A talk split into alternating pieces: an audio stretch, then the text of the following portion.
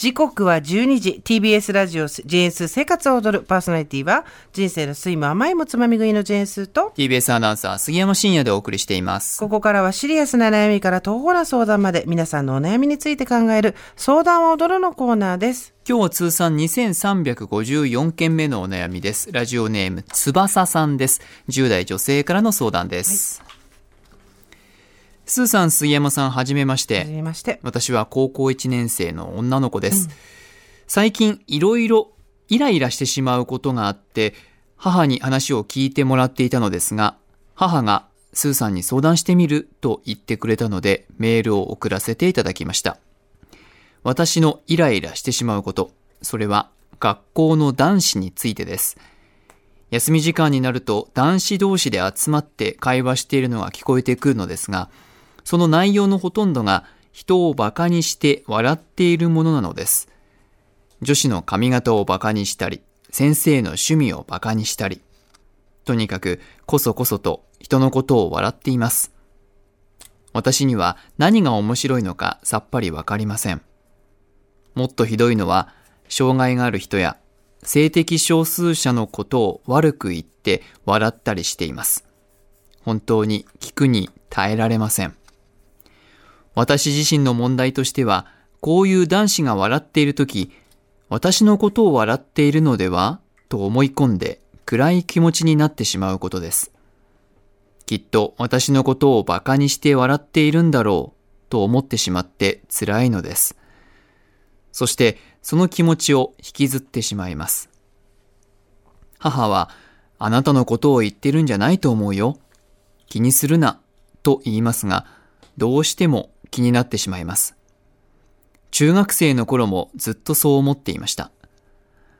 母に、いつからそう思うようになったのか、きっかけはあるのか、と聞かれて考えたところ、小学5年生の頃からだと思います。私は絵を描くのが好きで、小学生の頃は休み時間によくノートに絵を描いていました。それを男子に馬鹿にされたように感じたのが最初のきっかけだと思います。あと女子に対して少し乱暴だったりするのも本当に嫌でした。どうしたら男子が私のことを馬鹿にして笑っていると思い込まずに過ごせるようになるのでしょうか。男子に直接意見を言ったりするのはその後のことを考えると怖くてできません。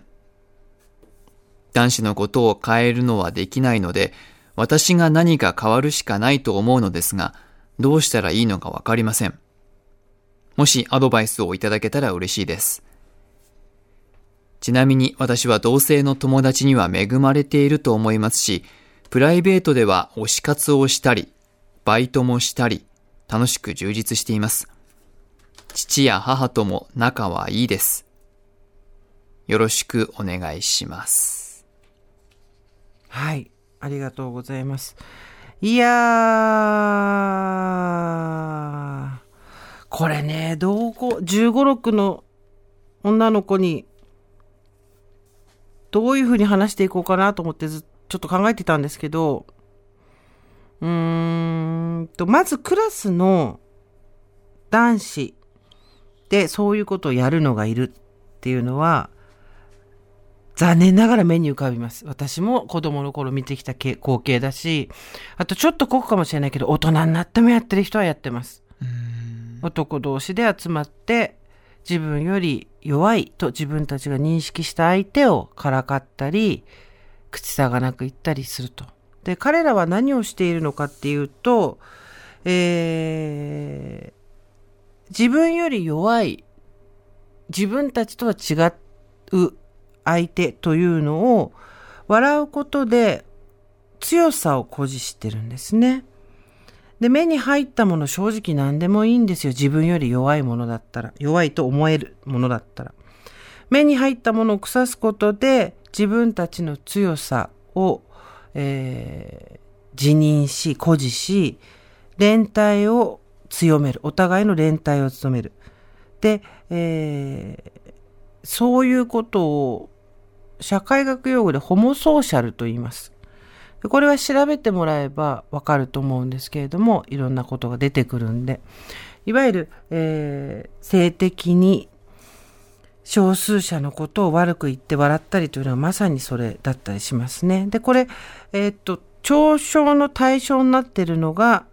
えー、女子の髪型、先生の趣味、障害がある人、性的少数者、つまり、自分たちと同等の男子のことはやらないわけですよ。馬鹿にしたりとか、笑ったりとか。なぜかっていうと、そこは連帯をして親睦を深めていくっていうことが同族の中で必要なので、そういうことを他者に対してやるんですね。まあ、すごい簡単に言っちゃうと、つるまないと何もできないどうしようもない奴らなんですけど、えー、これはこれから翼さんが大人になっていく中で、残念ながら多分ずっと目にしていく光景だと思います。ただ、えー、で、私のことを笑っているのではっていうことに関しては、可能性は全然あると思います。でもそれは翼さんだからではなくて、誰でもいいんですよ。誰でもいいの。自分たちと同じ人たちでなければ。で、なんでそんなことをするかっていうと、彼らは自己開示をして親睦を深めるってことができないんですよ。自分はこういうものが好きだ。なぜならこうだから。自分はこういう悲しい経験をした。そしてこんな風に思ったっていうような自分の心の内を語ることで相手と気を許し合い、心を許し合い、信頼関係を築くってことができないんですね。で、えー、っと、仲良くなるときにそういう段を取らない。もちろん全員、男の人全員がって言ってるわけじゃないですよ。ただこういうことをする人たちは。で、どういうことかっていうと、競争なんですよ、やっぱり。親睦ではありますけども、それは競争で、綺麗な言い方をすれば、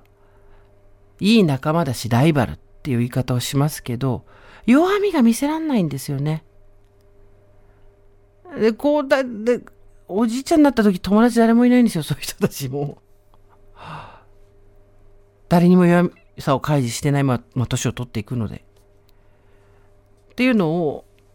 含めて先までずっと絵が見えてくる話ではあるんですがまあそれを15、6の子に話すのもなっていうのもありつつもえー、全てではないですが一定数の男性は女性を介在させないと男性同士のコミュニケーションが取れないという奇妙な現象があります。あの女なんとかだよなとか、ああいつブスだよなとか、あいつおっぱい大きいなとか、人を人とも思わず、物のように扱う情報を共有して、こき下ろすことで、えー、連帯を持つ。もしくは自分たちが仲良くなるときに、の絆を深めるために一人の女を取り合ったりみたいなこともあったりですね。えー、まあ、女性が横に座ってサービスをするお酒をついたりする商売というのがずっとビジネスとして残ってるのもそういうことです。逆がないのは、逆が、逆は女性同士の親睦を深めるためじゃないんですよ。ホストクラブって。女性同士が行って親睦を深めるんじゃなくて、1対1の関係じゃないですか。で男性の場合はみんなで行くとか。で、そこに女性がつく。つまり自分たちの間に女性が入らないと男同士だけで話ができないんですね。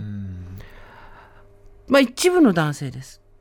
で、これよく見てください。クラスの中でそれが嫌だって子いるはずなんですよ、男の子で。男子って今ひとまとめてにしちゃってますけど、私もこれぐらいの年の時にはそうおっしゃってましたけど、よーく観察してると、一緒になって笑ってるやつの中でも、あ、これなんかし、とりあえずノリでやってんなとか、嫌だなと思いながらも、ここでそんなこと言うなよって言ったら仲間外れにされると思ってるから言ってんだなとかっていうのが、ちょっと引きの絵で見ると分かってくると思うんですよね。確かに、一人でその人たちに歯向かっていったら、行くのはあんまり生産的ではないので、やめた方がいいと思うんですけど、ちょっと引きで見てみると、その滑稽なグループの様子だとか、そこで悩んでいる人だとか、絶対にそういうとこに入らない男の子とか、分かってくると思います。だから、どうしたら気にせずにいられるのかって言ったら、誰のことも言ってるし、もう早く大人になってって言うしかないのは非常に忌々しいことではあるんですけど、よく観察する、嫌なものをよく観察することによってこちらの心が少し落ち着くってことはあると思うんで、それは一つ試してみるのはありかなとも思いますね。嫌な思いをするよね。すごくわかります。なんでそんなこと思わなきゃいけないんだって。だってその人たち、からかってきたとしても、人数を3人とか4人とかせめて2人いないとからかえないんだから。1対1で誰も見てないところで、体育館の裏とか誰もいない教室とかで1対1で私のことからかってごらんって言ってごらん。できないから。そんな程度なんですよね。ねえ、スギちゃん。確かに自分のこととか自分の学校時代とかを振り返ってみると、多分男子たちも自然とというか無意識でやってるところはあるかもしれませんよね。どっかで習ってくるのか、うん誰かを見てやるのか、うんただ、自己開示がむ苦手ですよね。すごくやっぱりそう。ですね。で、おそらくそこに同調しなくてはならない状況になってしまった男子とかもいるかもしれないし。そうですね。それはすごく、それも目に浮かぶ。うん一緒になって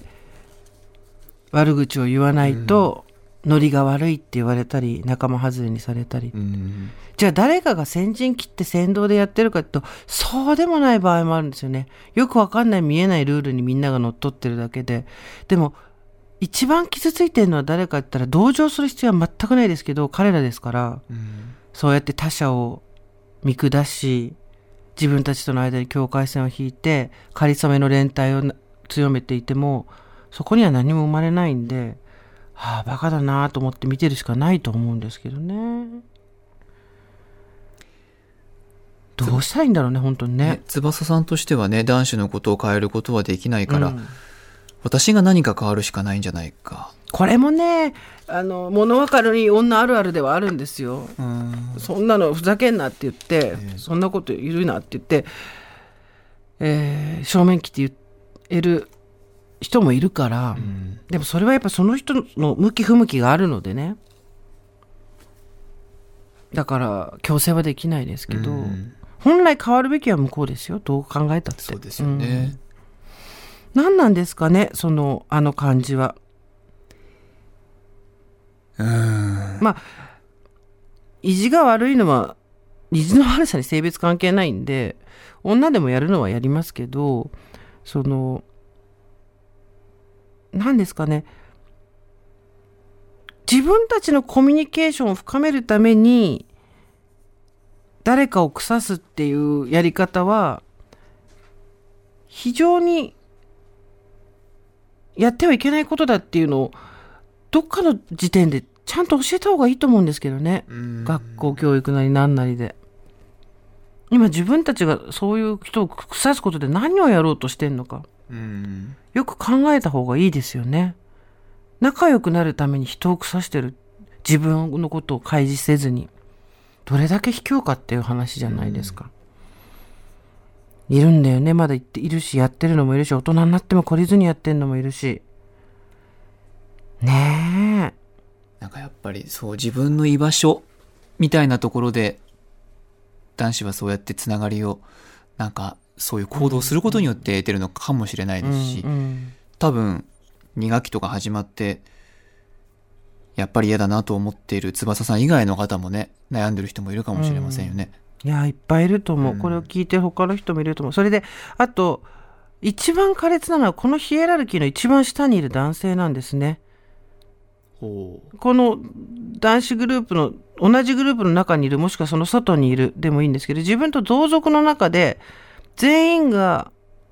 コケにしていいと思ってる、バカにしていいと思ってる存在っていうのになると、まあ、これは苛烈ですから、で、そうなるともう完全にその競争っていうところで圧倒的な強さっていうのは自分たちが誇示する対象としては、弱い男性、バカにしていい男性って認定された人たちはもう格好の餌食なわけですよね。で、そこでただその子たちが反逆をしたりするのもなかなか大変だからやっぱヘラヘラ笑って傷を受けながらも、うん、やり過ごさなくちゃいけないとかっていうこともあって、まあ、大人がどこまで介在できるかっていうと、高校生になるとなかなか難しいことだと思うんですけど、まず物事のうん中身として悪いのは向こうです。下劣なのも向こう。みっともないのも向こう。恥ずかしいのも向こう。ひどいのも向こう。だけど、それを正すっていうことに労力を使うよりは、距離を取る、視界に入らないようにするとかっていうことも、選択肢として取ることは私は全然悪いことじゃないと思うんですよ。自分がが変わる。で、変わることっていうことで言ったら、まあ、またガキが騒いでるわっていうことなのか、いや、だけどね、傷つくけどね、そういうことをやられてる経験がある身としては。ただやっぱ私も正面切ってはやんなかったかな。私自分も無意識のうちに誰かにやってるだろうしね。無意識っていう言い方は良くないけど、あの、考え、なしに、無意識という考えなしに誰かに対してそういうことは絶対やってるだろうし、だから、決して自分が清廉潔白だっていうつもりはないんですけど、どうしたら男子が自分のことを馬鹿にしていると思い込まずに過ごせるのですかということに、問いに関しては、言われてると思いましょう。もう前提条件として。私のことも言われてる可能性はある。ただ、それは私に何かおかしいところがあるからではなく、彼らが非常に子供で、自分たちの親睦を深めるために誰かをこき下ろさないといられないぐらい、みっともない状態でいるっていうだけのこと。だっていうことで、少しそうやって状況を客体化するしかないよね。自分の方が、うん。一人呼び出してうん、誰もいないとこで、周りにその連中もいないとこで、私のどこが、だ例えば言われてるってことを確信したとするじゃないですか。何がおかしいの私の。どこが嫌なの？言ってごらんって言ったら、多分もじもじして言えないか、おどけるか、よくわかんない脅かしとか大きい声出したりっていうことをするぐらいしかできないと思うんですよね。ええだってそこには何もないから。ですよね。うん。自分の方が一歩大人であるというところの心持ちだけでも少しうん。変わってくるんですかね。それをね、15、6うんの多感な時期の子に言うのはすごく嫌なんだけどね。うんただ、これが原因でなんか、ターゲットになったりすると本当に辛いので、うんただ構造、やっぱ構造を理解するっていうことしかないですよね。うんああ、どうしたら、どうするだろうな。私も随分強くなりましたけど、それは大人になってからなんで、この年の時には、まあ女子校だったんでね。うんそう、もし大学に進学する予定があるんだったら女子大をお勧めします。うん女子は女子の中でヒエラルキーがあったり、嫌な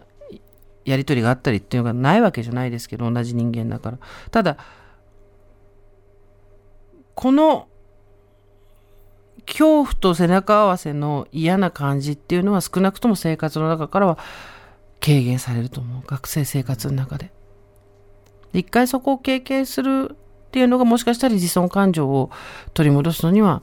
いいのかなとも思ったりするんですけどね。まあ女子大今どんどん減ってきちゃってるからあれですけど、それも一つ視野に入れてみてください。ごめんね、あんまり力になれなくて。あと、一個いいですか？ちょっと、ノートに絵を描いてることがきっかけかもって書いてあったじゃないですか。私はね、あの、なんか、